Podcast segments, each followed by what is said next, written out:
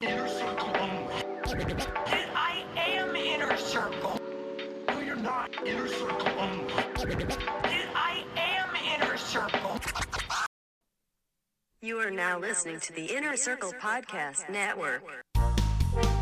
Coming to you live from Hollywood Boulevard, pre recorded deep in a warehouse that looks somewhat like the Indiana Jones, but this one's a little bit better because you can literally get everything you ever want. It's Failing Hollywood. I'm your host, Mikey T, and we got a very, very, very special guest here. I'm introducing the owner of the ISS Prop House, former prop master, Greg Bilson Jr. How's it going, Greg? It's going pretty good. How are you? Good. Thanks for coming in and joining me today. Like hanging out with a fellow prop master. It's kind of cool. Yeah, yeah, yeah. How? When's the last time you've prop mastered anything? Wow. Um, I did second unit on hmm, The Town with Ben Affleck. I, Oh, really? I primarily The did- LA? w- Did they No, have an the LA unit, Bo- or you went- You Boston. went, out to Boston to do second unit? Yeah, second unit. It was guns. It was Yeah. Fenway Park. It was a pretty cool experience. Yeah. Where are you from originally? Are you from out here, or y- I'm an actual Angelino. I'm you a, are an actual Angelino? yeah, a native Californian. But you're you're a fan of like a lot of the Boston teams and stuff, right? You know, I have to say, I was there for about five weeks on that show, and I love the town. I love the people. I love the sports.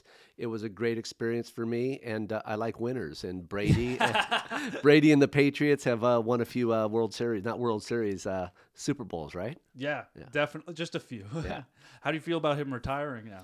You know what? I'm really happy for him. He Yeah. gets to go home to a uh, Victoria's Secret supermodel, the Yeah. poor, the poor dog, um, and he does is not retiring, being carted off uh, on a stretcher. Um, he's 44 years old. There's 22 year old kids looking to take his head off that weigh 290 pounds. I mean, it's time to hang it up. What more does he have to prove? No, yeah, nothing. I would have liked it if he filled up that other hand, but I mean, yeah, Yeah, I feel it's kind if- of if- if- obscene. yeah, I would say if he won this one, then maybe it would. Have been... Belichick has eight though, so he's only like two away. Yeah. So, Belichick may get there. He's stubborn enough to probably somehow win another one or two. oh, guaranteed. I don't see him retiring any anytime soon. No, but that's another reason I just like the Patriots. Everything from the owner to the management, it was never about one player. It was always kind of about next man up. Right. People would take you know contractual concessions to keep the team together. Right. Uh, even Brady did that. Yeah, he gave up a lot of his paycheck to to do that. Yeah, and and these days when you, loyalty isn't as uh, im- as important as your bank account and a bunch of zeros behind it. At a certain point, once you re- uh, achieve a certain amount of success and you have all that money, what does it matter? Yeah. And he's got it all.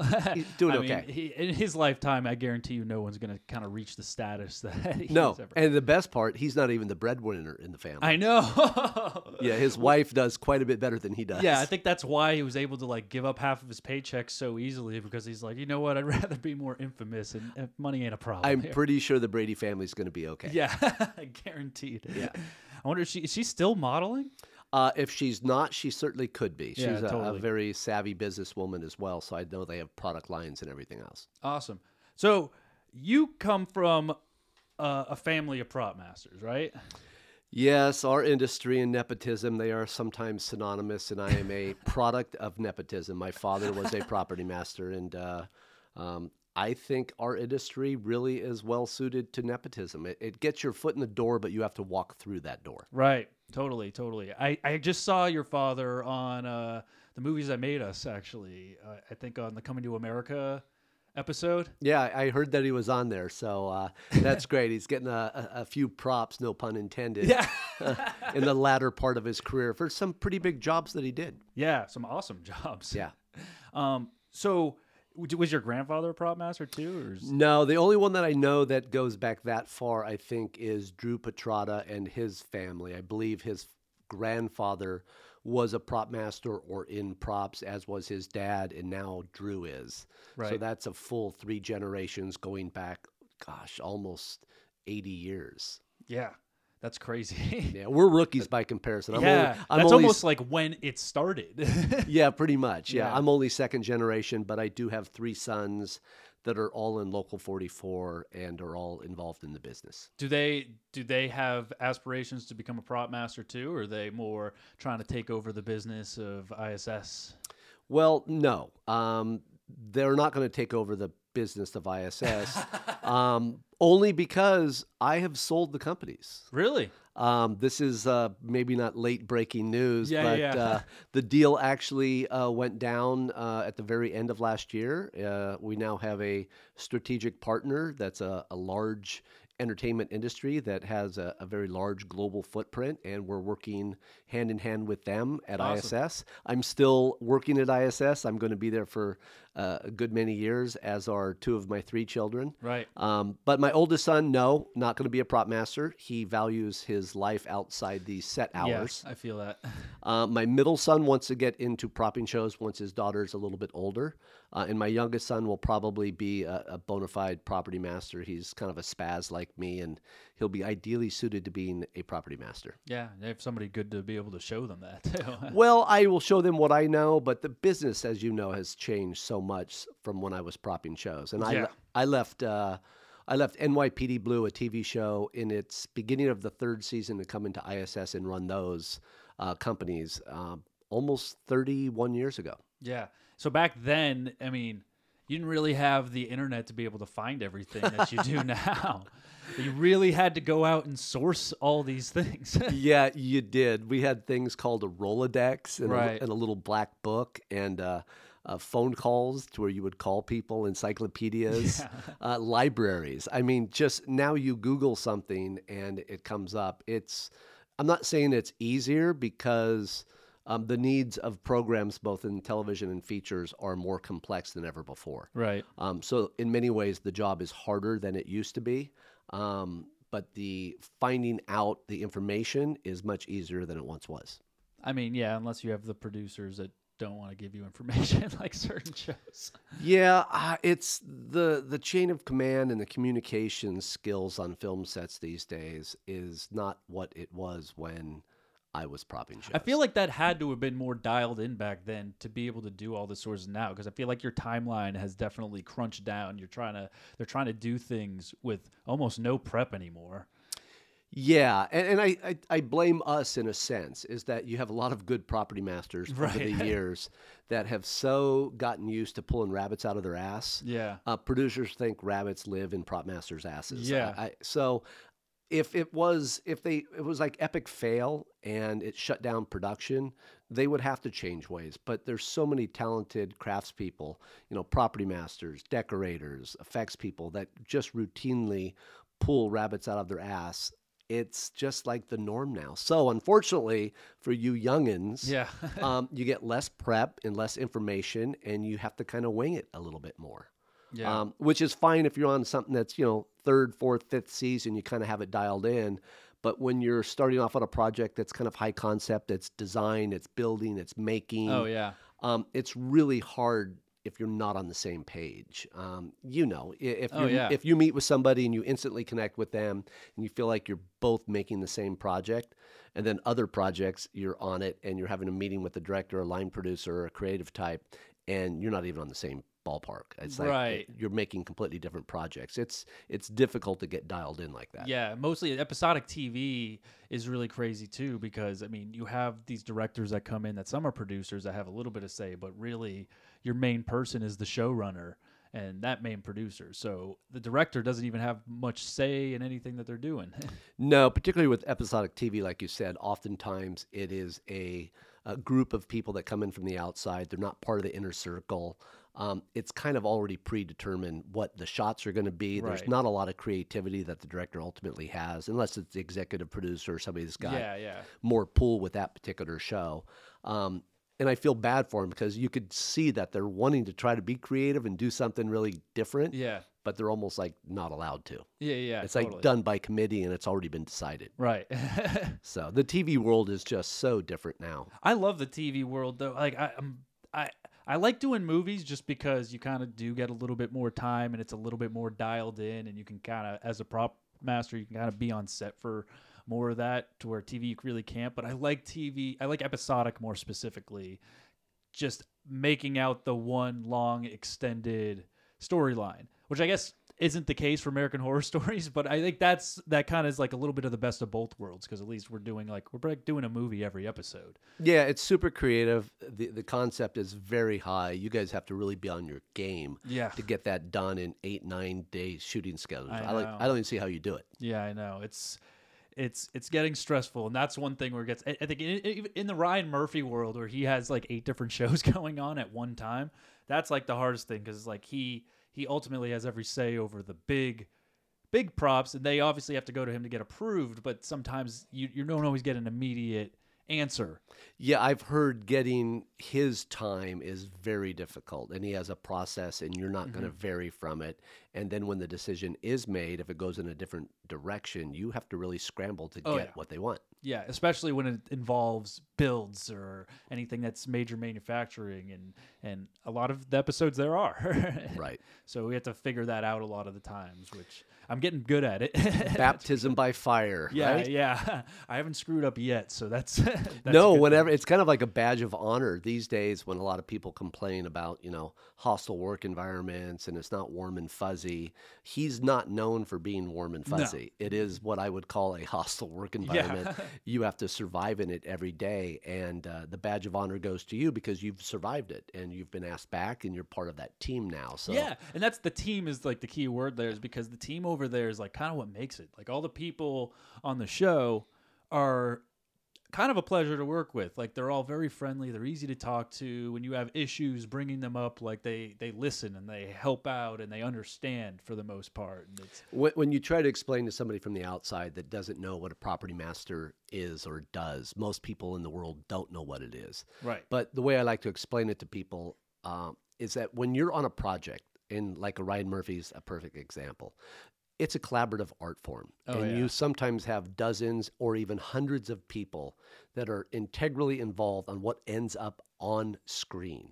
There's no collaborative art form that I can think of that involves that many people that lives on forever when it's done at a high level like that No. and that's exciting I- I- i don't know how you couldn't get into that Yeah. you know No, and the creativity is what kind of like it. ca- I don't know. It keeps me going because everything is super interesting. Like the research you do, you like you kind of go. I, I fall into a lot of rabbit holes uh, on the show, in particularly, and so does the production designer, and that's why we have such a good bonding relationship.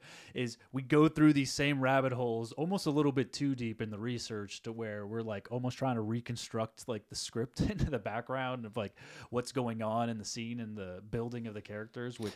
but Oh. it's it's kind of nice. I can see your enthusiasm, and um, it's very very nice to see somebody that's so into the process. Yeah, Uh, there's a lot of other people that are kind of mo blow and go. They're there for a paycheck. They're not really into it. They're not invested, and I can see that from production's perspective, they must love getting a young prop master like you. Yeah. that is totally into it. It's working twenty four seven, trying to give them the absolute best props for every single scene. You don't take Oh, a- totally. a moment off. Oh, totally. We take the moment off when when the show's over. And I think I told you that. I was like, yeah, we're going to take a month and a half off and travel and do that stuff. So that's when we do it. I'm sure once we have kids, it might be a little bit different. But you, you, you know what you're doing it right because this is a very intense industry um, you know 75 and 80 hour weeks are the norm right. and if you string season after season year after year you become very old very fast and, Yeah. and unfortunately a little angry and bitter I, I love seeing your photographs on instagram because it makes me realize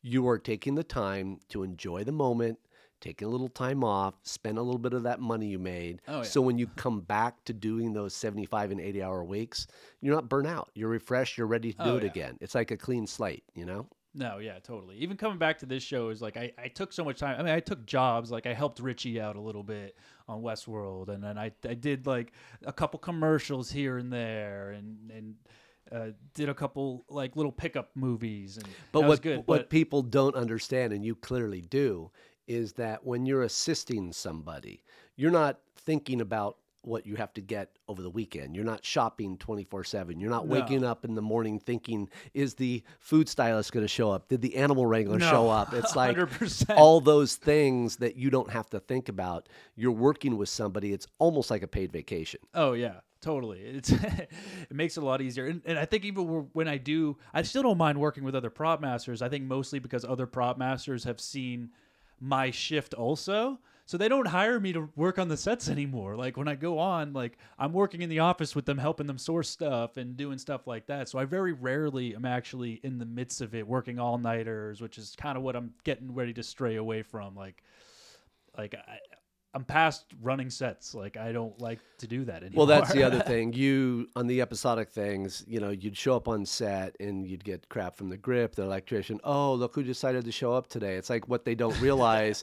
if you were there every day, all the time, the next day, the next episode, the next month wouldn't be getting prepped, and they wouldn't have anything to shoot. You can't be there all the time. No, not at all. I like being on the day shift. I guess Yeah. that's a huge thing. And then my wife being a shopper, or being my shopper, particularly now, is we're on the same shift, so it makes it a little bit easier. We, we if we still have a little bit of work to do at the end of the day, going home at the end of the day to be able to like finish it off there is great, and we can do that together. You're really doing something that is playing with fire. You're working with your wife. That's what Pat Russo keeps telling me too. He's like, I would hire a shopper that's not your wife for a couple jobs and see how- how that goes. I was like, we work well together. though. you know what? It- It's funny you would say that. My wife and I have worked together at ISS. She runs the expendables department. right.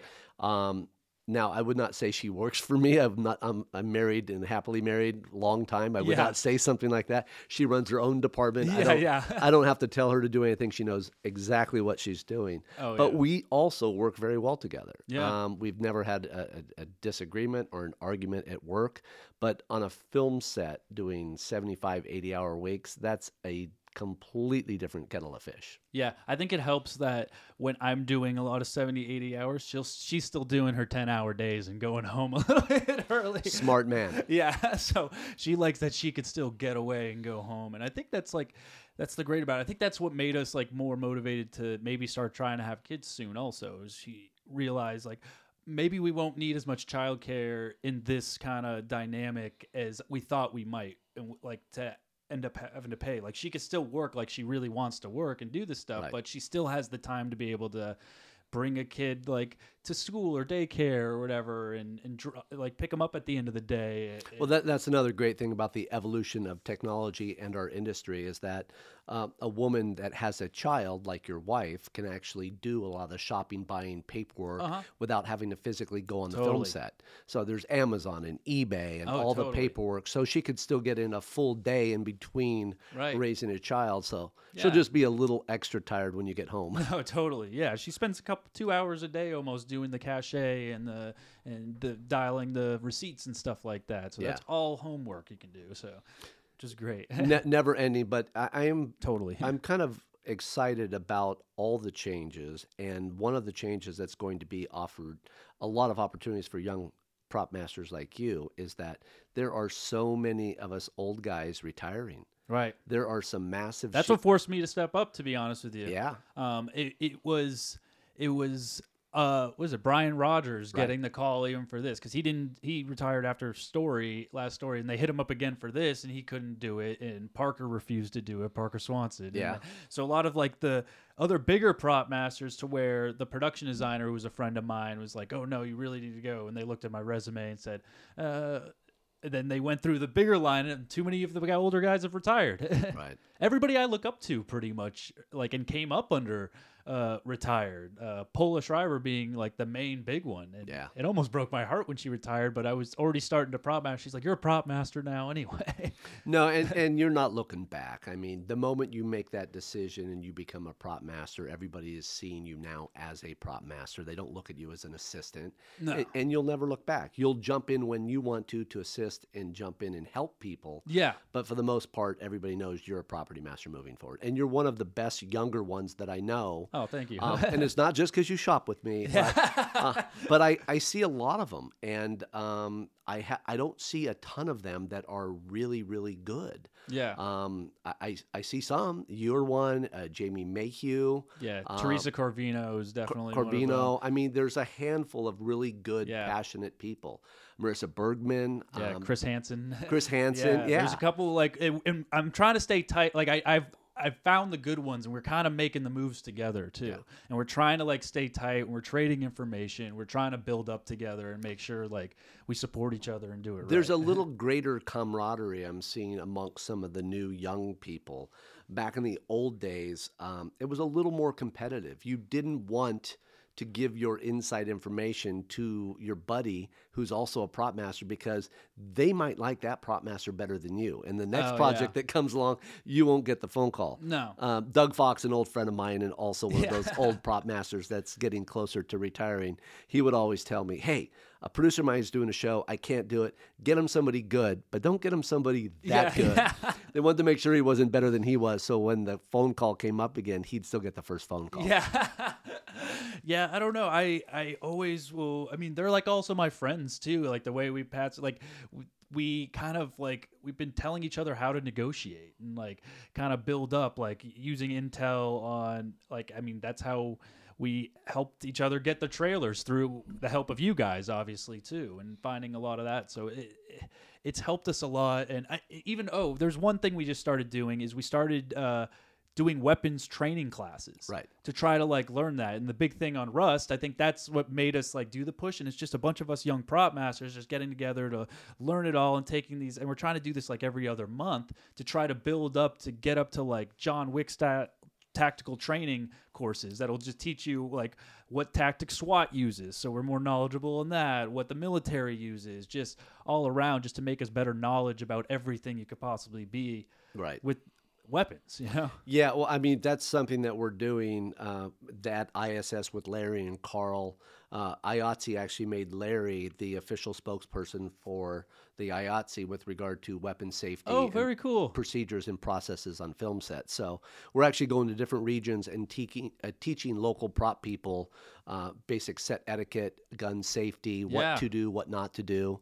Um, so anytime your group wants to get more sophisticated Yeah. training, I will make Definitely. that available to was all- Larry everybody. was Larry the one that had his little reality show through He's- you he- guys? He still does. he still does. Yeah, that's still They- running. They, just No got shit. they just got picked up for season six. no It- way. Hollywood Weapons. He- Hollywood weapons. He's one yeah. of the on-camera personalities, Yeah. and uh, he. I mean, the term expert in our industry is really tremendously overused. yeah. um, but I will say this of Larry: he's truly a gun expert. He Yeah. has a, a, a historical knowledge of weapons, who used them, how they were used.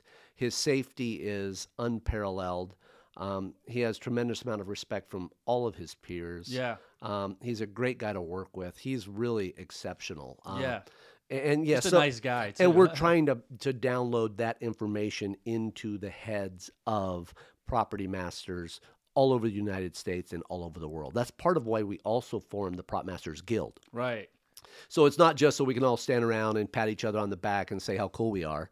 Uh, we are, but that Yeah, goes, yeah. I mean that that kind of goes without saying. But Yeah. it's also to raise the level of what our expectations of our craft is. Yeah. Um, if we can't rebrand ourselves and educate each other and make ourselves better, um, our union's not going to do that for us. Totally. A- And it's a And we global. realized that. yeah, and it's a global industry. I mean, we know people and prop masters from all over the world, and everybody does it slightly different. So, how cool is it to share all that information and make each project you do better than the last one? Oh, totally. So, 10 years from now, what people will expect of a prop master and a crew should really be exceptional. And then maybe at some point, um, the the producers and the academies and the Right. guilds will Totally. realize that when they have the art department up there and they're getting to thank their mom and dad for having them for the Totally. Globes, the Emmys, and the Oscars, they'll realize that if you take out what the prop master did on those projects, not only do they not get nominated, but they certainly don't win the award no. so therefore why isn't the prop master on that stage They're lucky they're if they even get an invite. To be honest with you. i have only seen on two different occasions i believe nancy haig was the person who did it on both occasions Yeah. she actually thanked the property master for the job they did when she won her oscar Yeah. for art art direction Right. Yeah. The I think the the production designer on this said that like I think after one of our episodes, she's like, "Oh, prop masters should really be up there with us for like any Emmy awards and stuff like that." And I Well, was hopefully, I mean- um, after a few years, as we grow the guild and we start um, raising the awareness of what a property master, a good property master, brings to a film and/or a television set, my hope is that we almost embarrass them into inviting us on that stage. Yeah. Is does the has the producers guild recognized the prop masters guild yet or No, this is really early formation. We're, we've literally just gone live the last few weeks. awesome? Uh, we will actually have an award show. So we will give ourselves an award if nobody Yeah. else will. Yeah. so I'll get to thank my mom uh, for having me. Um, Well, that's a way you were just saying it's hard to get prop masters to appreciate each other. That's a way right there with a bunch of prop masters getting together to like give praise to each other and, and you know what? When I see a show and I see props that were done exceptionally well, whether the prop master was a client of ours, whether they are in California, Right. East Coast, or in Europe, I do my very best to get in contact with that person and just tell them, Yeah. wow, what a great job. I was blown away. Yeah. It was tremendous. totally. Um, and I don't think anybody has ever said, you know, oh f you, I don't do business, whatever. Yeah, it's like yeah. it's like I and I honestly, genuinely appreciate it. I'm still a total TV and film geek. Uh, I love when a project is done well. Yeah. When you read a script and then you see it on camera and you see it on the screen, it's like all the casting was perfect, every scene was perfect, Totally. the props were perfect. And when you do your props really well, people don't realize this, but I'm kind of a prop geek as well. You directly impact Totally. the actor or actress's performance. Oh yeah. Because if the prop isn't working and they're not really feeling like they're a doctor, Yeah. they're not going to be a doctor. No, not at all. And, and people don't realize that, no offense to our decorators and some of the other people in the art direction, but it's not the same thing when they're sitting on the couch no. uh, or walking through a door or being on a set. The prop master is directly interactive with the talent. A hundred percent. And I think it's it, it it goes to say it's like if somebody wants to try to like I don't know somebody sitting at home that has nothing to do with the industry wants to call something out on a film, the first thing they're going to go to is the inconsistency of a prop. Yes. So if you don't do that poorly, that's the first thing that people notice. I think. Un- unfortunately, that is one of the horrible things I hate about Right. this business. Yes. is that oftentimes the only time the position of property master is spoken about is when there's a, an egregious mistake, Right. Or unfortunately, even worse, on Rust when somebody passed away, Right, right. How many times did we hear hear the term property master or armor or lot. props mentioned in such a negative way? Oh, yeah. that's not the kind of press we want. no, not at all. And when our job is done exceptionally well, nobody even notices it because you're in the scene. It's the way it's Yeah. supposed to be. Nothing stood out. yeah. So it's one of those jobs when you do it ex- exceedingly well, nobody notices because No. it's the way it's supposed to be. Totally. But when something stands out, then it's like, oh my God. don't Yeah, I do that." know. It's it, it's it can be world news in certain situations, which Yeah. is kind of horrible. I'd say I mean, it it's a lot of the problems also, I think inconsistencies or things that aren't accurate. Like I do my best to make sure everything's accurate, but the director I hate when you get the note it's like, "Oh, don't worry about it. It's just the type of show or stuff like that." It's like, "Ugh." Yeah, yeah. Uh, you don't worry about it, but this is going on my resume, Yes. and I want to worry about it. But at the end of the day, I've gotten to some pretty passionate discussions about what was right and what was wrong. Yeah. And at the end of the day, they're my boss. It's their true. project, and if true. this if this is their version or vision of what this is, even if the 1980s thing should not have been there because it's a 1990s film or 1960s film. Yeah. It's it's their choice. Totally. 100%. I don't like it. When did you start prop mastering and what like what made you decide to start prop mastering aside from watching dad like there's what's what was the trigger I guess that well, it, it wasn't a dad thing because I didn't really even know my dad until I was probably 13, 14. You No know, shit. That well, that whole divorce thing. So. of course of course Uh, raised by my mom and my stepdad for the most part. But I did move back to California when I was 16, and I moved in with my dad, and uh, I started working at other places as a PA and, and doing things like that. Um, it's funny, I was a PA on a non union show uh, out in Simi Valley when I got a phone call to do a movie of the week as a permit. oh Um, really yeah, and I got to do the permit. I, I got my days in on the reshoots, and then it segued right into another little movie of the week, and I got my 30 days in. Uh, not, not even really like from working as an art PA or No, I, is- I was just a total PA. I was I was working at Filmfare Hisk originally as like a commercial PA, doing the 16, 18 hour days. Doing so what everything. union did you where did you get permitted to go into? Local 44. It was 44 Yeah. as a PA?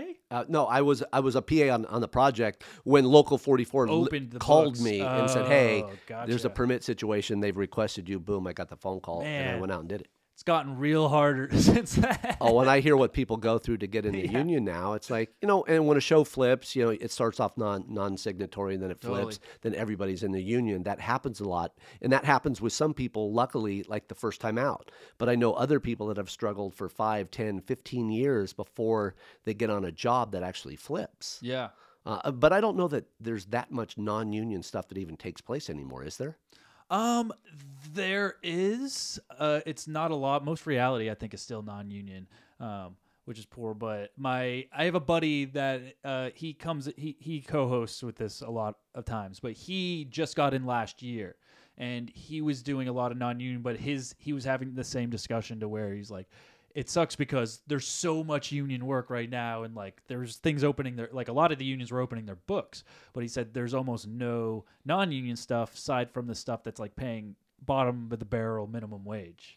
Yeah, I mean, the union's a little out of touch with how to get qualified people into our craft Right. because I I don't mean to sound like we're special, but we are a little different. When a prop person is on a film set, they're interfacing with the talent, the directors, the producers, Right. everything at a high level. Um, if you're just doing set dressing or you're a grip or you're an electrician, it's just not the same interaction. So No. you don't just get anybody to fill an on set position on a film set. Yeah. I mean, if you have a buddy that's a hothead, Yeah, of for course. example, you're not going to throw him on a film set with a temperamental actor or actress, right? not at all. Because you know when they lose their shit, shit Yeah. rolls downhill. It's going to be on you. You're going to be fired. They're going to be fired. Everybody's going to be Very fired. selective. So yes. you have to have like the right temperament. Yeah. You have to have like those uh, observation skills. You can see something's about to go wrong, so Yeah. you jump in there and fix it before Totally. it goes wrong. Um, you have to have great observation skills, and not everybody is that way. right. Not Yeah. every hat fits every head, no, uh, right? I I've experienced that a lot and I've seen it firsthand. and you know, as a prop master, because you can't physically be there all yeah, the time. I'm I'm extremely selective, and I think I, I think I like was posting somewhere to like see it was like oh, um, looking for somebody who's g- good on set, who's a prop person. I don't want somebody who's a set does a s- is a set dresser and a prop person. I want someone that like they love props and they're a prop person. And I a lot of people didn't like that post, and they're like oh how can't you be both? I was like.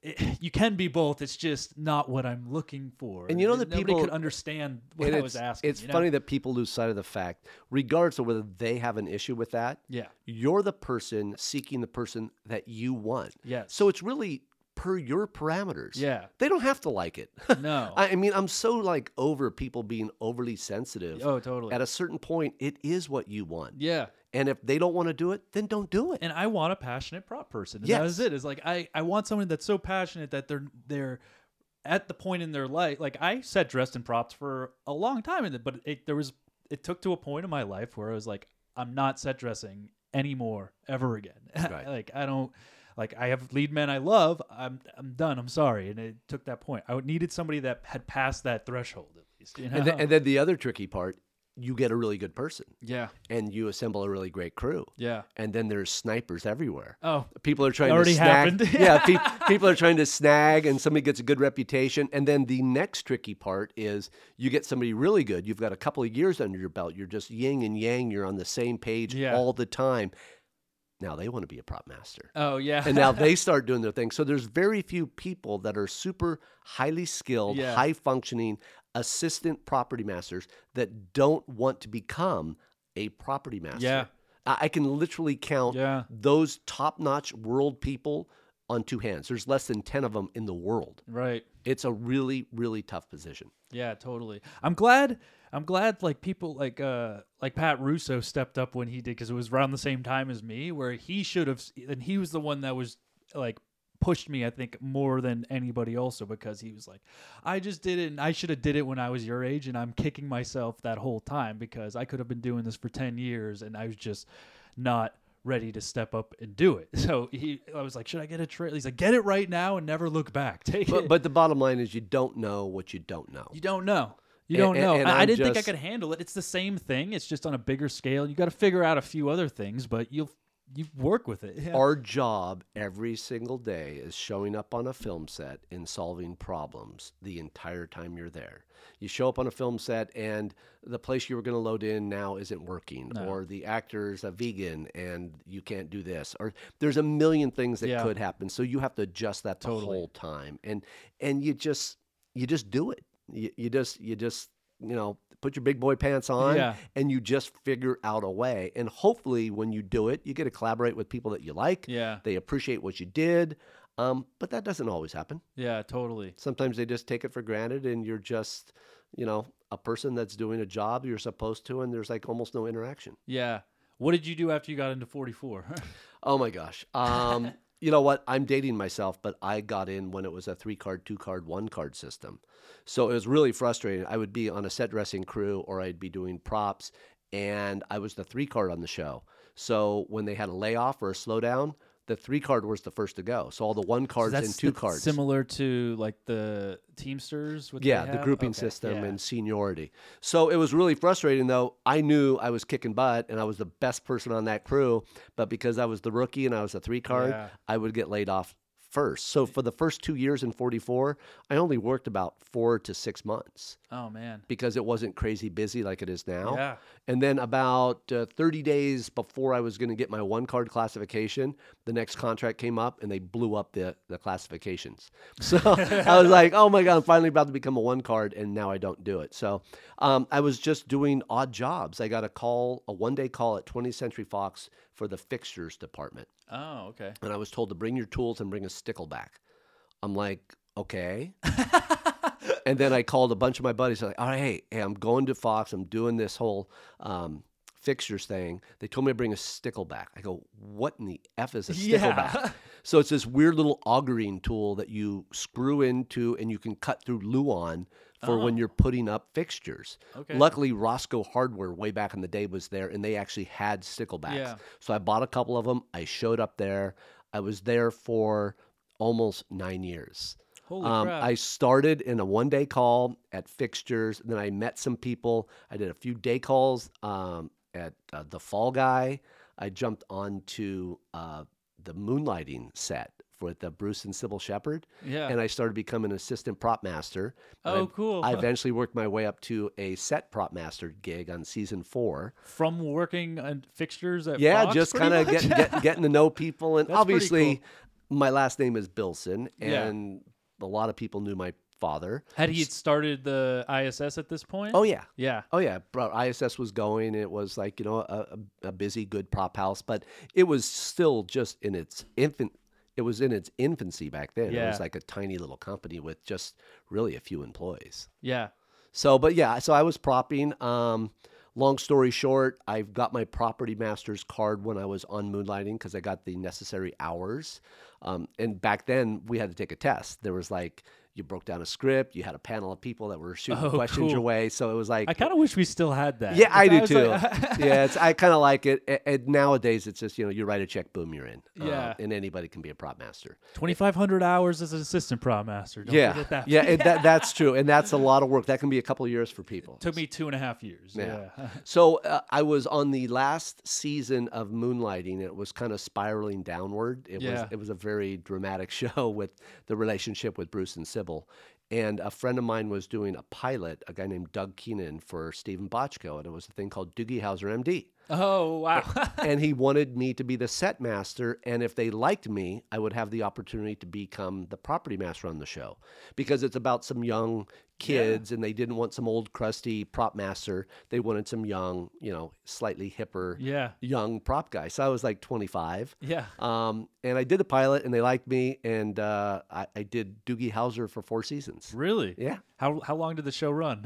It went four seasons. it went four seasons. I was I was planning on leaving that season because I was kind of bored doing uh, Doogie, and Steven Bochco was doing a new show called NYPD Blue, Yeah. and I went to the producers and I asked them, hey, if, if given the opportunity, could I have have a chance to do this NYPD Blue show? And they gave me the chance to do it. awesome. And then I went to NYPD Blue and just I just had a ball, and I got to go to New York, and um, it it was just a wonderful show. It was a challenge. You got to set up a show from Inception, so it was much more involved. For me. Yeah, yeah, totally. So, but then again, I got bored. Yeah. So after season two of that, uh, I was going to go into season three, and I was thinking about hanging up the old uh, prop shoes and becoming a, uh, an associate producer in post production.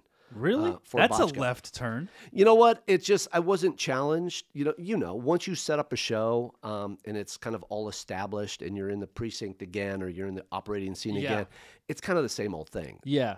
Business wise, it wasn't much of a challenge. Yeah. So I was just about to pull that plug because I was basically going to go back to PA wages, so my Yeah. wife and I would be like starving for a few years. Yeah.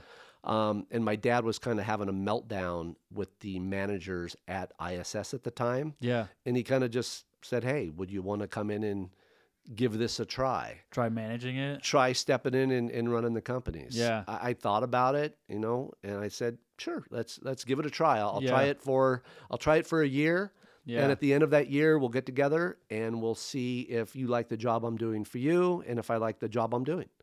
Wh- when when you went in, was it had you guys have moved to Sun Valley yet or We were in Sun Valley, but we were just in one little building, and it was about, I think at the time we had 12 or 14 employees. We so it had- wasn't the same building? Oh no, no, no. No. It was it was small. It was a little twenty thousand square foot building. Oh, okay. Uh, we just did props. We didn't have manufacturing. No, no graphics. No graphics. guns. No.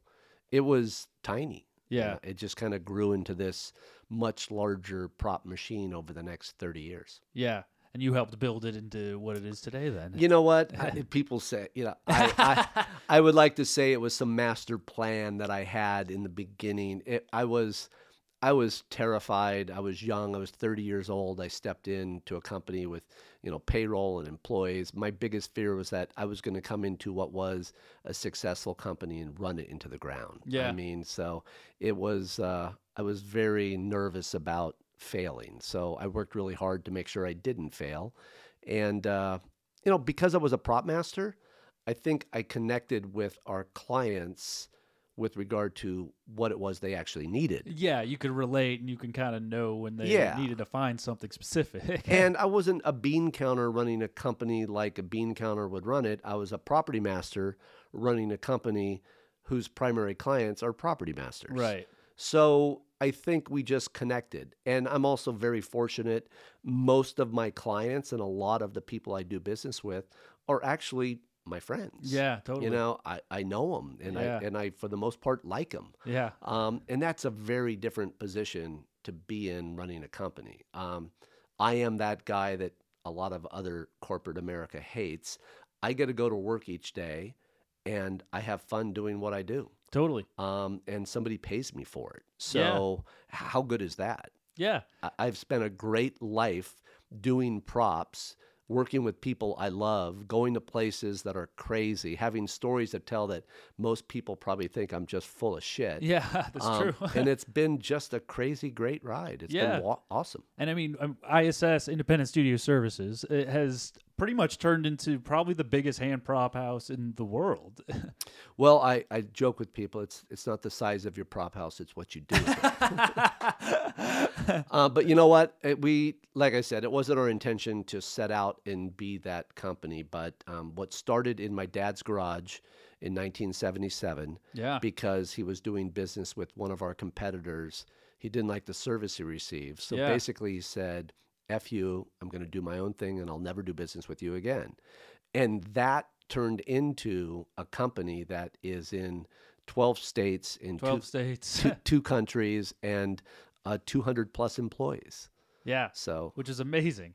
it, Eh, it's crazy. It's ama- amazing to go there because you guys, for prop masters, are a one stop shop. Like, you have, first of all, you let us keep our trailers there, which is insane on its own. well, you know what? That's that's not insane. It's it's very smart business. yeah, it is. Uh, but I mean, if you're there and I'm taking care of you, in turn, you guys and gals take care of me. Well, you make it easy too, because like we said, it's a one stop shop. You guys have pretty much everything. If you don't have it, you can build it fairly easily. Uh, you the graphics department is easily the best graphics department ever. Like everything I send them, their turnaround is so quick and they do it so perfectly. Um, everything that SAT uh, builds is pristine. Like Well, you know, i- it's I believe 100% in the collaboration. And Yeah. I collaborate with my clients, you, the property masters. I collaborate with all the employees that I get to go to work with each Yeah. day.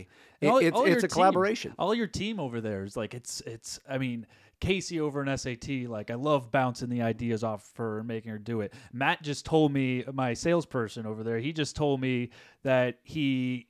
He just got sworn into 44. Yeah. And, and he said, Oh, if you have any Saturdays, like, I can't wait till I have a Saturday that I can bring him on and, like, see how he, like, give him some time on set to be able to, like, play Yeah. around and stuff. And tha- that's the the good news, bad news about you know our being union is that we've populated the film and television industry with a lot of ex ISS employees. yeah. um, but I'm okay with that too because they turn out to be really good clients. Um, they're more skilled and knowledgeable about props than a lot of other people are that came in different ways. And it, it's not that we're, you know, that much more special. It's just that they've encountered hundreds of different property masters on hundreds of different projects. And you can learn a lot, even from somebody doing it completely wrong. oh, yeah, totally. You can learn, I'll never do it like that. Yeah. or you can learn wow that was brilliant i'll that if i'm propping a show someday i'll do it just like this person because Yeah. i've worked with them on 10 shows being their salesperson i've learned a lot from that person Yeah. so it- Absolutely. it, it, it's I, I hate losing people but i'm also um, happy that they're getting the opportunity to do something that they want to do Totally. but the whole set hours thing you know is not for everybody no, not at all. you know, some people like coming to one place at eight o'clock in the morning and leaving at six o'clock at night and not having Fraterdays and having their complete weekends to themselves and still having all the union bennies and a decent wage. It's not the blood hours and the big paychecks you guys are used to. Um, but they set their life up according to, you know, an ISS salary versus, you know, some baller prop master making huge money. yeah, totally. do you have do you have anything that's come out of uh, ISS that like you're most proud of as far as props or anything you've had to build or anything like that? You know, I wish I had a better answer for this question Yeah. because I'm sure you've gotten it before. I have, and I'm going to work on that. but I, I unfortunately don't have a great answer. I, I will tell you, um, I- I'm proud of every time I go to a show and I see something that we made, we built. Um, there's two property masters today that I reached out to and uh, thanked and congratulated for their being nominated for um, their shows that they worked on. They were nominated for Oscars for Oh, the yeah. art department. Uh, Brad, Brad Einhorn and Doug Harlocker uh, for Dune. And when Oh, I awesome. see, I don't know if you've seen Dune, have, yeah, but it's yeah. gorgeous. yeah, it's very Um, gorgeous. And many of the props in that film we made. So when I go to see the film, you know, I kind of geek out about how cool everything is and how Yeah. it ties in with the story. And then when you find out that it was also nominated for an Oscar, right. then it's like, that's pretty cool. Yeah, it is. You know, but I'm a total Star Wars geek. yeah, I was so, gonna say Star um, Wars. You we're guys doing- do a lot of Marvel stuff too. we right? do, Yeah. a- and I love those. Um, it's way better than a rom com. Yeah, yeah, yeah. It gets because little there's bit a more exciting. lot of props. We make stuff, we blow stuff up, we shoot the hell out of things. That's Yeah. way better for business than two people sitting at a table having like a discussion. Yeah.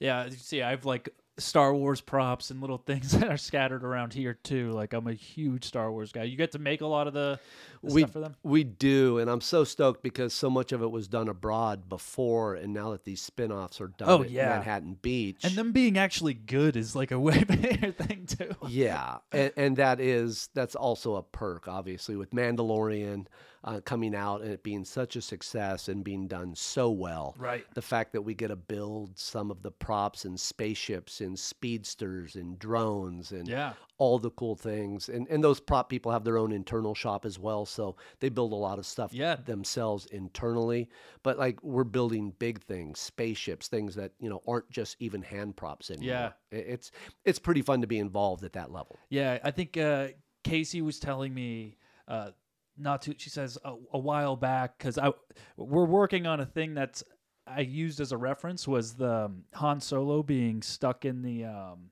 the the the chamber thing, Right. The freeze chamber, and she said that they act- you guys had brought that in to like use as a reference for a day or, so, or a couple days or something like that. And everybody was cheesing super hard about it. They were, even, and- and probably even more than that. It may have been before Casey was even at uh, SAT, but Yeah.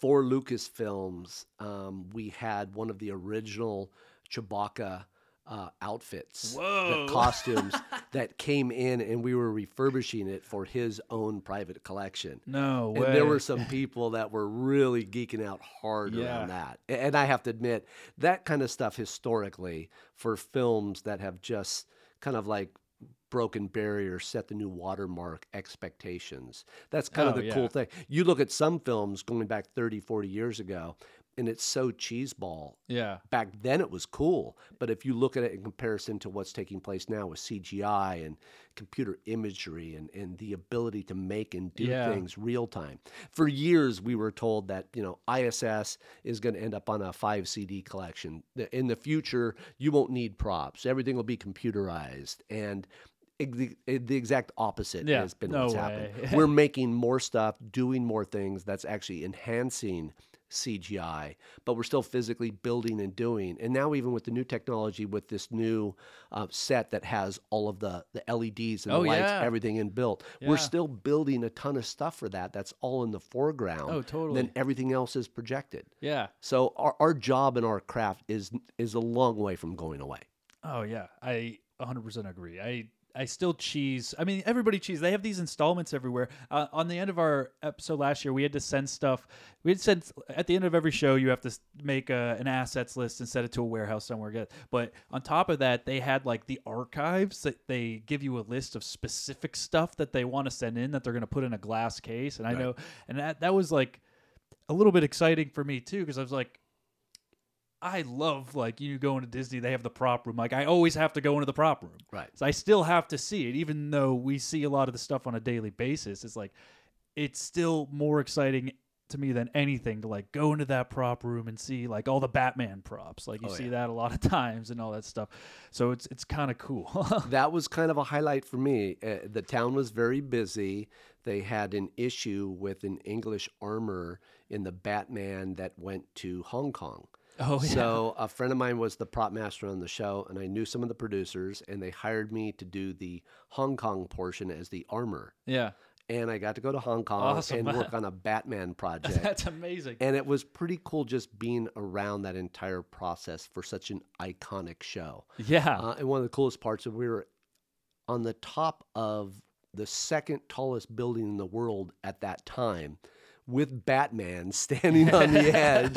And, you know, I'm putting his belt on with all the Batman geek stuff. yeah, yeah, yeah. Um, and I'm like 10 feet away. And it's like, I'm a 57 year old man, and I'll probably go to my grave just having warm, fuzzy thoughts about Yeah. doing stuff like yeah, that. totally. Yeah, it's it's it's it's a great gig. Props have been very very good to us. No, yeah, and I mean that's why I kind of I've always wanted to play with the toys, which is why I figured out I wanted to do this pretty quickly. Yeah, we just have a, a pretty good sized toy box now. Yeah, And uh, yeah. the, the cool thing with having been acquired by um, such a global entity is that our companies and the business model that we've established here will really be grown in, uh, in Canada, both on Vancouver, Oh, cool. Toronto, Calgary, the UK, New York. Um, Georgia, huh? uh, well, we're already in You're already in there, Georgia, um, but it's going to be expanding and growing quite a bit in the, com- Awesome. in the coming years. Awesome. As long as you're still there running it, that's all I care about. you know what? A- until I don't like going to work each day, Yeah, exactly. I'm going to keep doing what I do, and I, I get to work with guys like you and, and, and gals in the industry, and I, I get to see the evolution of our industry as it so rapidly changes. And then the other thing is, you get to meet so many different, weird, goofy people. yeah. um, it's not just like the standard corporate gig. No, where- we're some characters. yeah, I mean, we do kind of attract a very unique, interesting, interesting group of human beings. Yeah. Uh, and my, my mom used to say all the time, and it's very true of our industry um, the best soups have a lot of weird, interesting ingredients. Yeah, yeah. and this industry is all about a bunch of weird, interesting ingredients. Uh-huh. 100%. So I dig it. So, um we'll get let's let's talk about some movie and TV stuff, I guess. like, Not that we haven't already, but um I want to know what's what's like your three go-to movies like as far as rewatchability goes? Like if you could only watch three movies your entire life, what do you think Oh you my would kind of gosh. go to? Um, I actually do have a list of top ten movies, but I, I love Forrest Gump. Forrest Gump Just is a great one. Every time it comes on, I get sucked in. it's I- one of those ones you can't pass when you're flipping through the channels Yeah. for sure. then I love Apocalypse Now. Oh yeah. Same thing. One Yeah. of my most prized possessions is a hand carved AK 47 that was used in Apocalypse Now because they had a typhoon and they wouldn't let the guns come into the country. Oh my so god. they had indigenous people hand carve AK 47. So most of the scenes when you see that the guys running through the jungle are with these hand carved wood guns. There's probably only five or six of them still in existence, and I have one. is it framed? No, it's not framed. In a- It's just in a you know, glass it's just sitting casing? in my office. Yeah. Um, but the other one that drives my wife crazy, a film that comes on and I can't not watch it, is the Ten Commandments.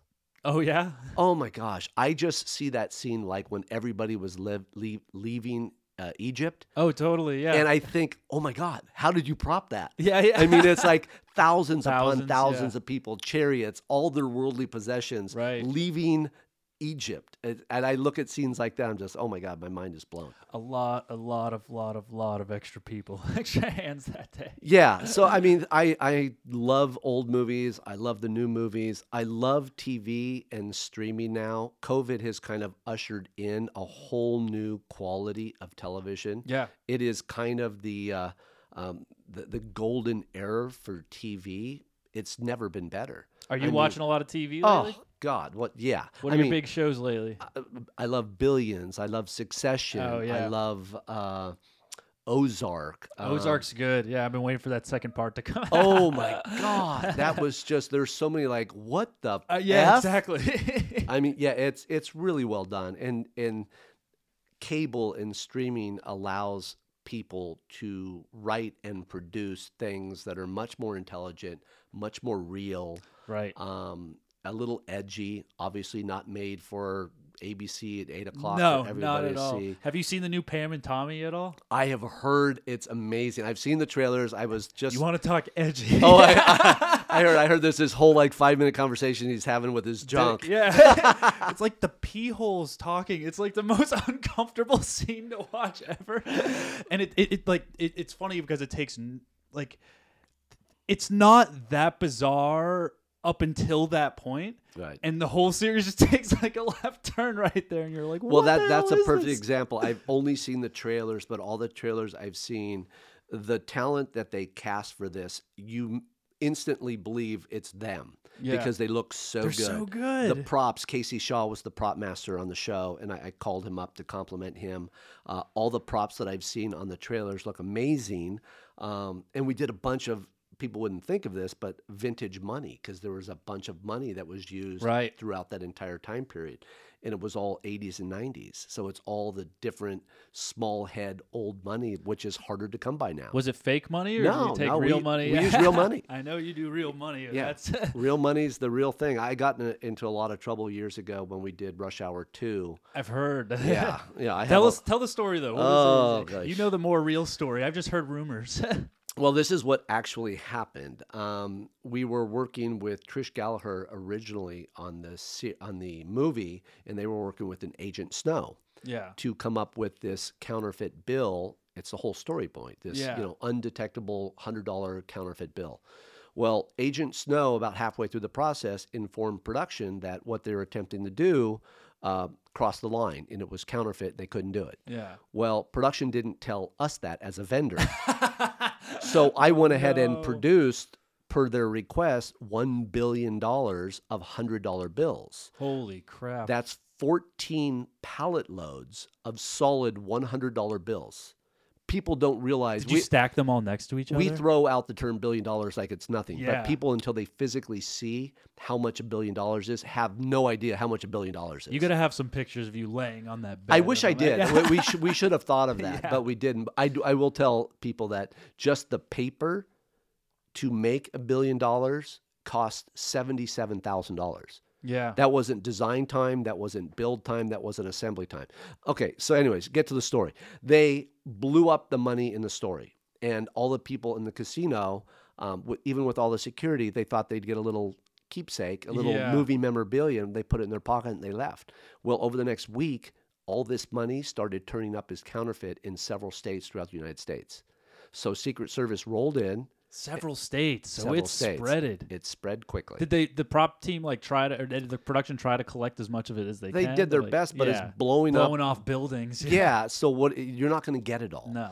Um, so Secret Service rolled in one day, and they came in and they identified themselves. I thought I was being punked. Did it have the movie stamp on it too? no, Like, or no. motion I picture? mean, No, it was if 'cause I it were had to be- show you what it looked like, there were 20, 22 or 23 separate things that made it distinctly different than a real $100 bill, and it even said on their motion picture money. But they thought it was close enough to pass because people were taking it. yeah, So Secret Service rolled in, um, flashed their badges. I thought I was being punked. yeah. and you could tell after a while from my reaction to them, they're like, "Why aren't you taking this seriously?" Because I just thought somebody was punking me that Yeah. they sent Secret Service over here to bust me. right. So um, then they showed me their guns, and I realized, okay, these guys are for real. Yeah. Then they showed me the cease and desist. They basically took all of the money that we still had. They confiscated all the digital files. I had to send out um, certified mail to every single production that may have possibly rented or used any of this money in the last year. And they had to return it to me. I had to hold it for Secret Service to then pick up. So I have a letter that I can never again make prop money. So that's why when money comes up on film scenes now, Right. I tell people use real money Yeah. because it's not counterfeit. There's nothing better than real, and you won't get in trouble for it. yeah. Or even like uh, like we've gone like if you want to use pa fake money, uh, I think my salesperson has said, "Oh, there's a website. Go to that website." There is. It, it, Yeah. It's propmoney.com, and yeah. they do it. PropMoney.com. They supposedly have a letter of uh, o- of okay from an agent, and I'm fine with that. Yeah. Good We- for we- you it- guys. money is way more labor than people know. Yeah. Uh, I'd just rather have somebody else handle it. Yeah, but you guys have real money. so We do you have real use that. money. So and when it went to pa- Pam and Tommy. and it went to Pam and Tommy, but nothing looks better than the real money. So no, just use it's the real true. thing. It's true, especially if you have close-ups of it. I mean, I notice the for motion picture use every single time with money now. I kind of look for it whenever. you Once see again, one of those things when something's not done right, it's Yeah. the thing that we get noticed for. money. uh-huh. So I tell people to use real money. Yeah. And then if you do your job right and you get it all back, it didn't cost production anything Yeah, because totally. it's still money. Yeah, yeah. um, another series I I I just started watching Euphoria for the first time. Yeah, I've heard it's really good. I haven't caught one yet. It's pretty good. It, it- we just started getting into it. It's way more serious and intense than I thought it was. I Yeah, almost thought it that's. I mean, coming out of like COVID, I'm Yeah. trying to stay with some things that are a little lighter and fluffier. Oh, yeah. I heard that's a little on the Righteous intense side. Gemstones is very unserious and more fluffy. Oh, really?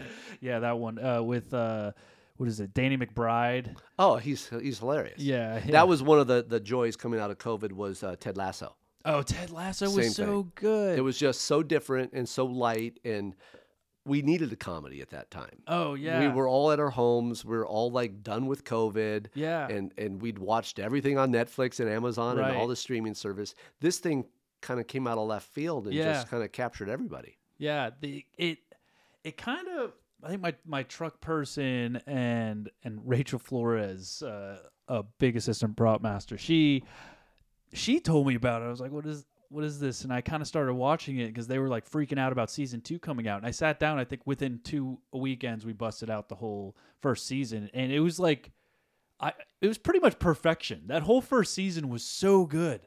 I don't think I had anything bad to see. The second season was okay. It was still good, but it, that first season was so good. Well, that's one of the other things that COVID really brought on with me was the binge watching. the binge watching, yeah. Yeah, and, and you know it's bad when it comes up. It's like, are you still there? Are you still watching? You know Yeah. that little icon that comes up on your screen when you've been watching too many episodes. Yeah. and it thinks that maybe you're passed out or something. Yeah. but no, I love binge watching. It's like the efficient way to watch things. There's no commercials. You don't have Yeah. to mess with it. You can plow through five or six episodes. Yeah, and then there's there's still the shows that are coming out like Showtime and HBO that are coming out week by week. Like I was I, one of my favorite shows of all times is- was Dexter. I think that's why like I actually sought out Paula in the beginning to like work with her because she did the first few seasons of Dexter. So Dexter, like my dog is named Dexter because of That's that. cool. So when I heard Dexter was coming back to like do the ending some justice, I got so excited. But then it it kind of frustrated me because I was so excited that you watch an episode. It's like, oh man, now I have to wait a week to watch the next episode. Well, it's kind of interesting to see the different business models that the different streaming services have. That's part of why I kind of appreciate Netflix is that they drop them all at All one at time. once. and Except then- for Ozarks, where now they're doing half of a season at the one time. yeah, that was a little bit of a tease. Yeah. but you know they they've all got us hooked. And then what was it? Uh, Game of Thrones. Oh, Game yeah. of Thrones got us hooked on not just the program, but then waiting two years until like Yeah. another season came oh, out. totally. I mean, that was really Yeah, frustrating. you had to go back and watch like the ending of the last season so you can kind of remember what was going on. exactly. They do a little bit of a recap, but it doesn't really do it justice. No, yeah. Um, you're you're into the the Star Wars series a lot, right? Yeah, although I have not, my wife isn't, so it's kind of a guilty pleasure. and I- Same. I'm in the exact same. and I boat. don't get a lot of just quiet me time. Yeah. So if the wife is away and it's just me, then I can kind of get caught up on it. But Yeah.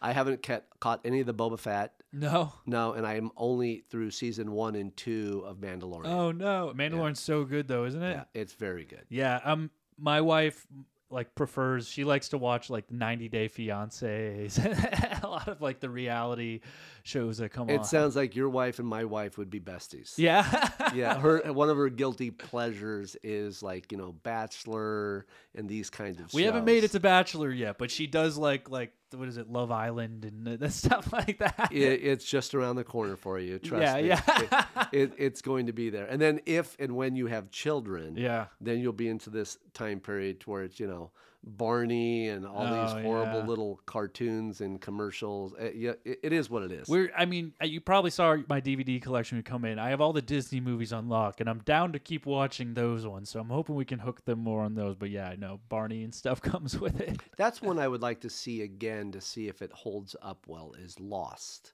is Lost. Yeah, my the other dog series. is named after a character from Lost. really? Too. Yeah, Oh, yeah.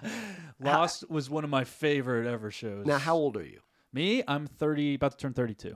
Okay, so you're still a child. Yeah, still pretty young. But Lost was definitely like I think what I was uh, in film school as Lost was still airing and everything. And Now, where did you go to film school? Full Sail University Okay. down in uh, Orlando, Florida. Now, this is a question I don't think I've ever asked anybody that went to film school that became a property master. Did you have any significant takeaways that you've applied to your current position as a property master from film school? Hmm. I guess a takeaway. It, it it gives me an appreciation for other positions. I guess that and how I work with them because I kind of can know what they can do, not to help me, but like to kind of I guess give me support in certain areas, like their areas of s- expertise, especially with shows like the one I'm doing right now, to where they're like right now I can't talk about that episode. I just realized, so I'm glad I Right. stopped myself. But there, like, there's a lot of stuff hair can help me with when we're using wigs or or stuff like that or more specific things for other things and like even makeup like we have a lot of masks that go into this so they they can help me with kind of like when you have beauty stuff that's supposed to be what the mask looks like they can do that so that stuff has applied and then also just kn- knowing lighting i guess it, it's given me a little bit more of an appreciation from that as far as props go though i did we did uh we did three semesters of just production design and art direction. So we went through the designing of the sets, and we we were we like learned the CAD programs or VectorWorks and stuff like that. Then we did production des- art direction sets where we actually worked and built the sets and learned the scenic work and did that stuff on it. But we never zeroed in on props specifically. But for my 16 millimeter project and my final 35 project, uh, I was a production designer for both of those. So I knew I wanted to be an art department right then. And in being the production designer, I mean, I had a production designer and I had an art director, and then the class was helping you build the sets and stuff like that. But we had to pretty much source all the props and all that stuff. So that's the only real takeaway. But I didn't know I wanted to work. I didn't really know the ins and outs of props until I got into set, and then I think I took a. I think JP Jones was got me and he showed me his trailer. He was the first guy Oh, really? to show me a trailer, and it was the production designer I was looking for. He was going to do this show for his friend that was like a non-union. This is like ten years ago, uh, like tiny, tiny little show. Pay was horrible. It was like bought, but then he got a big show offer. He's like, oh, I can't, but I'll supply like anything the the person needs, and I I just applied to it because it was like on Facebook or Craigslist or whatever was Mandy's list, whatever I was like applying to a lot of the time. Right. So I applied to it, got the job, and she hit me up. She's like, "Have you ever propped anything?" I was like, "No, but I, I'm gonna go all in on it. I'll do my best. I've done art department for a few years. I can do whatever I can." And she's like, "Oh, I have this friend JP Jones, and I think I actually met you." That was a long time ago. Oh, So really? it was because I think he introduced me to you like in passing in the Oh, hallway. okay. Yeah, I've known JP a long time. Yeah, it was a long time ago. And he he like brought me onto his trailer and he's like, "Here, take the carts. You need a chair cart." We didn't I, they didn't need chairs on that one, so we didn't do that. And he like kind of showed me. He's like, "Okay, I saw here's how you break down a script." And he literally showed me and sent me his his Excel and how he breaks down a script and did it. And I still use that same Excel method to this day I actually. mean, that's that's what I think our craft should be, and it it is at its very best the collaboration that I want to see moving forward is that someone like JP helps you get started mentoring you. Yeah. Um, JP is very involved in the Prop Masters Guild. Yeah. Uh, he is very involved, as is Nicole Ruby, for some diversity. Totally. Honestly, I don't even think I don't even know if he would recognize me at this point. I don't even think he knows how big of an impact that was in like how he kind of shaped how the start of being a prop master was. Like I use his breakdown to this day in his Excel, which is crazy. Ah, I was just talking to him today, trying to get a person uh, for a friend of his, a producer, to do a couple days of reshoots. Oh, really? So, and, and three of his sons have worked at ISS. One of them is still currently working at ISS. Right. Yeah. Yeah. I r- remember him being so nice and being so passionate about it. And that's what, and that was definitely the nail in the coffin job because it was hard. It was out in Lancaster and we were on location. We stayed in a hotel. It was my first location job. Like every, like the Your whole first nine yards. location, and it was as sexy as Lancaster. It was as sexy as Lancaster, and it was. I mean, it because I had to prop out the entire movie because we were staying out there the whole time, so it got me to do that. It was a, a heist movie with like a money bag and people, kind of like it was. It took place in the '60s, so everybody's smoking, so it, like a lot of like and little, you weren't even a twinkle in your parents' eyes in the 60s. yeah, right? no, not even close. You were, no, no, I'm just going to guess, you were born in like 1990 or I think my 1985. I think my, my mom and my mom was born in 1960 and my dad was born in 1961. So- I'm a product of 1964, so uh, yeah. it's- but don't ever call me dad. no, I was born in 1990, actually. oh my god. Okay, we just hired some. This this was funny. Uh, a, a a driver that I worked with back on Doogie House, a guy named Joe Napoli. I I just hired this girl. Her last name was Napoli. I just found out it's Joe's granddaughter. Oh, yeah. So I sent him a text. This is when you know you're old as f. When I just hired your granddaughter to work at ISS. It's like so that's like three generations. yeah. Uh, You know, her dad is Dave Napoli, who's a lead man in the film business as well. Yeah. So now she's getting her start at ISS promos. Yeah. Well, honestly, as somebody who's w- worked in the industry as long as you have and everything, you don't look that old compared to a lot of people that have worked those crazy hours. Well, I, and I everything. have a, a theory on that. As we get older, our eyes get bad, so you just can't see shit. I don't- I'm like an old mummy sitting across from you, but I'm, I'm, I'm 57 years old. I still feel pretty good. I like what I do. Yeah. And uh, when you get to be with people that you enjoy, um, it, it keeps you young, it keeps you uh, energized, it keeps you into the whole process. Yeah, totally. Um, before we end, I, I pulled up a little list. Sometimes I go through like top 10 bests, whatever, top 10 a- actors, best thing, or whatever. This one's a fun, I think I've done like a variation of this before, but I think this one's a good one to do with you is, uh, um, the top 10 that I forgot this from a top 100 website, but it's Thrillist top 100, um, most famous props. So, just with that being said, we'll go through the top 10 of them, but there's 100. Uh, what do you think would be number one, the number one most famous prop ever?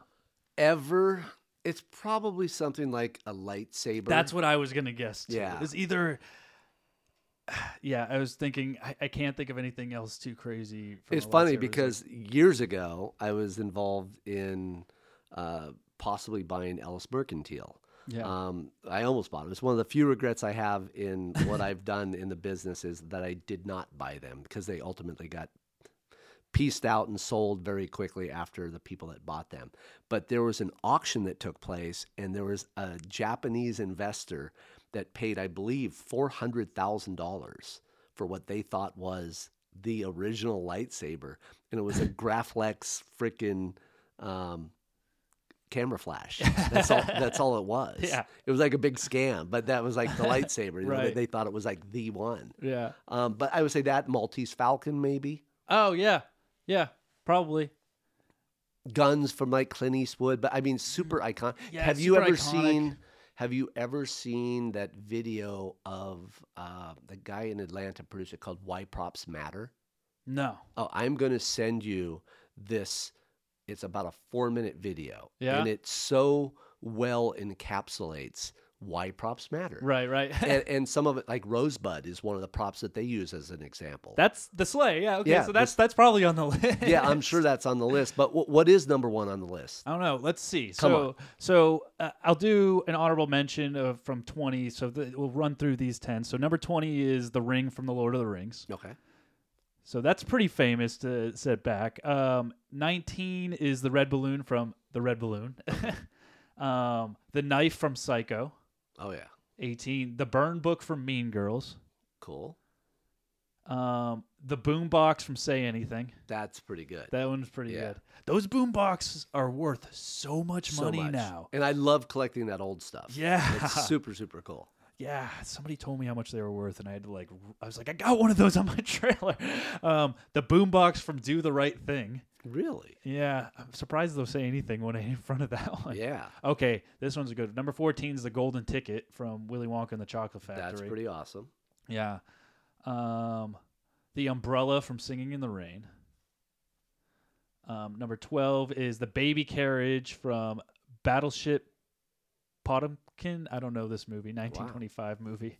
Uh, I, I've seen references to this though, where the carriage is going down the stairs. I, wasn't that in that uh, gangster thing, though? I don't know. I think that's the one we're thinking of, right? Maybe Uh, it's. I've seen references in a few things. Okay. So I guess it was referencing this movie. the jetpack from uh, Thunderball, 1965.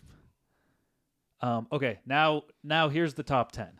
Um, the leg lamp from A Christmas Story. Oh, that's cool. Yeah, I think that one's iconic. You could see Yeah. re- remakes of that every single Christmas Right. popping up. Like that's like a Christmas decoration now. Pretty much. I think for everything. I think they're remaking this. I They're heard. remaking They everything. are oh, remaking my God. everything. They're remaking remakes. Yeah, I know. So you have to have one every ten years, right?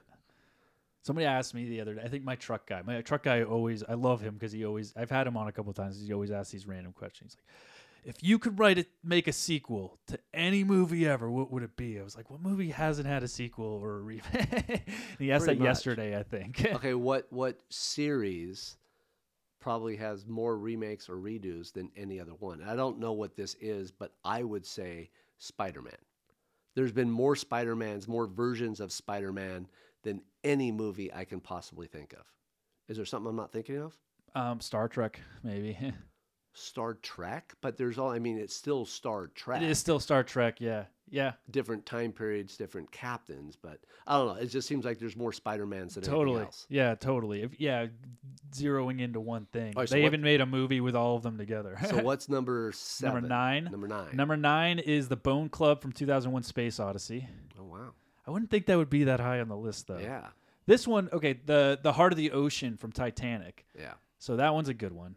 The one that the lady dropped, this multi-million dollar ring she throws in the ocean at the end of the movie. The one my granddaughter had to have for Halloween. Anyways, um, number seven is the origami unicorn from Blade Runner. wow, that's pretty cool. Yeah, that one's a good one. That's probably in a glass case somewhere. This one, this one's a good one. Um, number six is Wilson.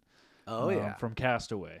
I know somebody who has three or four of them. Oh yeah, Yeah. because you're friends with the prop master. right? yes, uh, recently, re- recently that? Was it retired Rob, Pope? Robin Miller. Robin Miller. Yeah, yeah, yeah. Infamous prop master. infamous. Holy and crap. one of the original ones went some sort of auction, I think, through Prop Store of London. It was, I want to say, it went for almost somewhere between three and four hundred thousand dollars. Holy crap. That's uh, It should. For I, I've read the story of how difficult they had to do had- it was to get these Oh. to where they were on location and what they had to go through and how they had to move the label and get the manufacturer to do that and everything like that. That's golden that- prop master. work. That was, and Robin Miller is one of the classiest, best prop masters I've ever worked with. yeah, known to be one of the best prop masters of and all time. and could not be a greater gentleman. yeah, yeah, yeah. awesome. um, number five, uh, the Maltese Falcon. There you go. yeah, Oh, so getting there. old Bogart. Yeah. so that's a good one. Um, all right. Uh, so getting down to the bigger ones. Ah, I, did, I don't know why I didn't think of this one. This one's good. The the hoverboard from Back to the Future. Oh yeah, yeah, that was a big thing. That one, I think, uh, I think I saw that in a glass case last time uh, we went to Universal Studios in the theme park. I think it was originally sold to Planet Hollywood, really? and then some other people eventually went. Planet Hollywood went BK. A Mm. bunch of their memorabilia that they had at all these little stores all over the world uh, ended up in other people's hands. Yeah, definitely. Yeah. I the- think that was not Jim Zemansky, but uh, John Zemansky was the prop master on that. oh, okay. Yeah. Is he still prop mastering? No, both of those guys have retired. Tired. yeah. Um, let's see. So number three, the horse head from The Godfather, Oh, that's awesome. My friend just had to recreate that for the the offer. Um, like exactly the same, that pretty series, much. Uh, pretty much, yeah. It obviously could be a real horse. Yeah, Um, but yeah, they had to recreate that scene for the movie The Offer. I guess it's a limited series. yeah, man. I wonder. I wonder, like back in those days, I, ca- I can't even imagine. Like it's such a different style of prop mastery. I way don't of prop know mastering. for certain, but and I don't want to say this incorrectly, Yeah, yeah. but I believe that was a real horse head. really? I I've I believe I've it back then. Yeah. I've heard some crazy stories about films back then. I, I heard like in Apocalypse Now when that big scene of all the bodies and everything in the Right. jungle. I heard those were real bodies. People they they go they get them from a morgue they, or something like they that. had people that would they had family members, had people that passed away and it was they got more money for that than oh damn. S- I, I don't know that that is true. I've Right. heard that rumor from a few different people. Yeah. So I wouldn't be shocked. It was a foreign country. It was Yeah. back in the day. Yeah, nowadays if you have bees on set, they have the Humane Society there. Like It is a very different it's business now. super different. Yes. um, number two is Rosebud. Uh, There you go. of Citizen Kane. So number one's got to be, A lightsaber. it's lightsaber. gotta be. It is the lightsaber from Star Wars. and it w- was originally made from parts of a Graflex film camera, a film flash. really? That was its original inception. That's interesting. And now it's like I I remember my my wife gave me a hard time. I think one of the lightsabers up there. My my wife gave me a hard time because when we went to Disneyland, I was like, "Oh no, I have to do the lightsaber experience." She's like, "It's two hundred and fifty dollars." I was like. I gotta build a lightsaber. Like Right. it's it's kind of worth it just for like going through the steps and you pick your tray and they're like, it, it was it was a cool experience.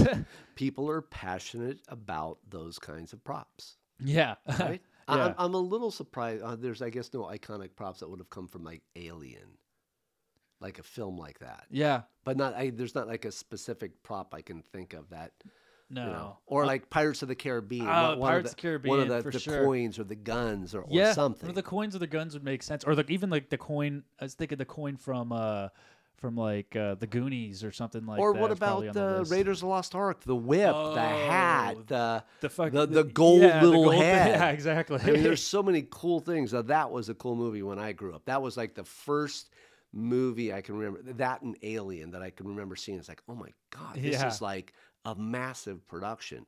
How did they do this? The the scope and the scale of it was Yeah. just so large. hundred percent. Yeah. Yeah. Well, um, that list was brought to you by Official Clothing, a clothing brand rooted in hip hop based out of Tucson, Arizona. They got some pretty awesome clothes. Good t shirts, good hats. all kinds of stuff. If you go to, over to ohfishl.com, use promo code Hollywood, you get 25% off your first purchase. Um, we're part of an Inner Circle podcast network. Um, you said Inner Circle earlier, and I, I laughed a little bit earlier because I've been part of this network for over a couple years now, and just when it comes up, it, like I, I, I, I catch it in movies, and I steal like the sound bites to like throw it in somewhere. And now when people like say, "Oh, we're all part of this Inner Circle" or whatever, it like comes up now. Just But 'cause- we are. It's Yeah. like when you become a prop master, you learn the secret handshake. yeah, exactly. yeah, I feel like you inducted me in with that. you know what? It, it's it's great. I, I feel very fortunate to be part of this craft. Uh, I've felt very fortunate. to Know the old timers that have been doing this Yeah. far before me, and I'm great. It's great to see people like you Yeah. that are the next generation of Yeah. property masters. I'm glad I got to learn from the people that have retired so far, and even a lot of the people that I mean. That's why I'll still I'll still assist every once in a while for the people that I still look up to, like Richie, and like and the people that are still doing it because Richie Kramer is one of those really great youngish property masters. He's not, you know, a kid anymore, but he's very well established, done some amazing movies and and film, film and TV. He bounces back and forth. Totally, and that's I mean, he's before I was there, he was one of the ones I like. It's like what I I would do anything to work on that stuff, and eventually did it. and he, I look up to him because he's just as passionate about it as He I is. am. You know, He is very passionate, but he also has a lot more gray hair now um, because the projects he do he does are very stressful. yeah, Uh, people don't realize that you know we don't just show up and not care if it's not right. You- Right, You, want totally. to please everybody. totally. and uh, that's not always easy to do. It's super stressful. No. Um, I'll look up to him for a while. Um, but yeah, if you like this show, check out other shows from the network. It's innercirclepn.com. We have shows like The Plunge. We have Shit Happens When You Party Naked. We have Simmons and More podcast. Uh, we have The Untrained Eye. We have the Angry Dad podcast, newest member. Um, we have Creatures of the Night. And I think I think I remembered them all. Yeah, I got them all. so uh, go ahead and check all of them out. Hood Diner, that's the one I missed. So check all them out. You can find them at innercirclepn.com. Um, thank you for joining me uh, Hey, it was fun. tonight. It was awesome. Um, if I, I mean, I know ISS has an Instagram page. Uh, it, do you want people to find you? Is there anywhere they can look you up? Yeah, absolutely. Uh, you know, they can check out Instagram. They can check check out our website. Uh, anybody that wants to know bo- more about props, people that want to get into props, Yeah. uh, I'll do what I can do to help them, mentor them, point them in the right direction. Who runs your Instagram? Um, one ISS. of one of my sons is partially involved, but they just hired a new social media person. To do that specifically. So I won't get tagged as much anymore. um, I don't know. That's kind of uh, nothing that I do that much. I, Yeah, am- yeah. I'm kind of an old analog guy in Totally, a yeah. digital world, so I defer to the youngins that know that world better than I do, and I let them do their thing. Yeah, and that's Indis- Independent Studio Services or ISS Props. You can usually find it if you use those keywords. And uh, by the way, we had uh, ISS props way before the International Space Station. Fair enough. I'm glad you left with that. I wanted to make sure. Yeah, yeah, yeah. Good for clarifying. You can find us at Failing Hollywood on Instagram, Facebook, Twitter. Um, find us pretty much on all the socials. Um, like, subscribe, do all that things. Um, until next time.